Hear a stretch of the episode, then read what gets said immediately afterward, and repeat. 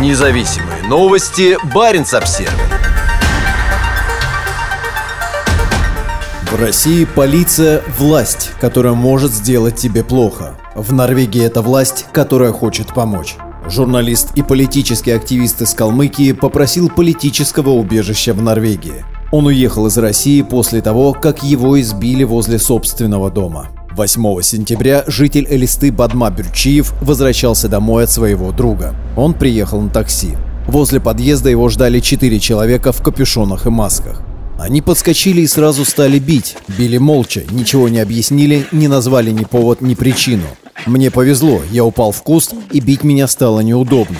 А еще соседка оказалась отважной. Стала кричать, вызывать полицию, тоже повезло. Так-то у нас часто проходят мимо, если кого-то избивают. В общем, это не особо долго длилось, но успели мне и синяк поставить, и нос повредить. Несмотря на молчание нападавших, понять причину произошедшего было несложно. Бадма Бюрчиев – известный в Калмыкии активист и журналист оппозиционного издания «Кавказский узел». В 2019 году он был в числе организаторов митингов против нового мэра региональной столицы Элисты. Им стал бывший глава так называемой Донецкой Народной Республики Дмитрий Трапезников. А после начала войны в Украине Бюрчиев завел свой телеграм-канал, где высказывался против действий российских властей. Делал репосты, иногда писал что-то от себя. Возможно, в целом моя позиция кому-то не нравилась. А друзья предположили, что меня могли избить из-за шутки про губернатора Бату Хасика, Хасикова. Хасиков до того, как пойти в политику, был профессиональным кикбоксером. Примечание редакции. Но я не знаю, если из-за каждой такой шутки нанимать людей для избиения, ему просто целыми днями придется этим заниматься, рассуждает Бюрчиев. Сомнений в том, кто стал заказчиком избиения, тоже мало. Это все случилось в четверг. У меня был выходной, о котором никто не знал. И я в этот день как раз вышел из дома по делам. Я не знаю, как это можно было отследить. Возможно, по телефону. И мне кажется, таким могут заниматься только спецслужбы. Мы вас потеряем.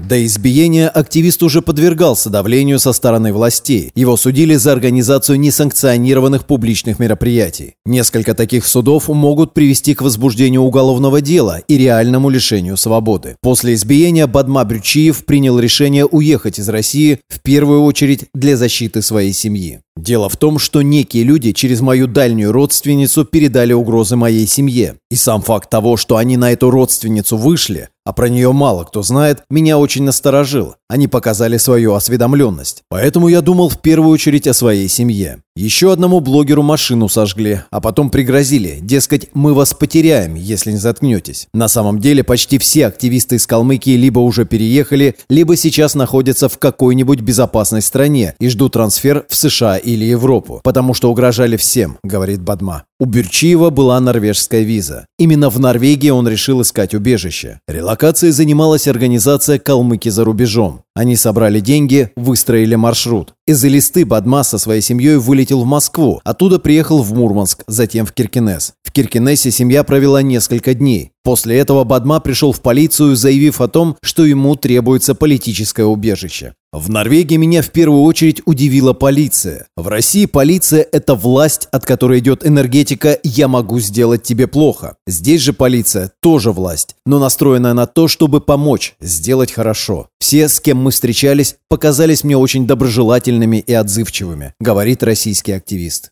К слову, российская полиция так и не расследовала избиение Бюрчиева. Как утверждает активист, МВД передала материалы в Следственный комитет, но оттуда их вернули обратно. Преступление посчитали недостаточно тяжким для того, чтобы им занимался следком. Тогда МВД возбудило административное дело, но расследовать его не стало. К тому моменту, когда Бадма пересек границу, дело уже было закрыто. Не расследовать нападение на журналистов – норма для российских правоохранительных органов. 7 апреля главреда «Новой газеты», лауреата Нобелевской премии мира Дмитрия Муратова, облили красной краской в вагоне поезда на Казанском вокзале в Москве. Муратов получил ожог глаз. Поезд задержался на 40 минут. Имелись свидетели и записи с камер наблюдения. Один из нападавших был задержан сотрудником полиции прямо на перроне. Наконец, журналисты «Новой» провели самостоятельное расследование и установили личности нападавших. Однако до сих пор, спустя 7 месяцев, ни уголовное, ни даже административное дело так и не возбуждено.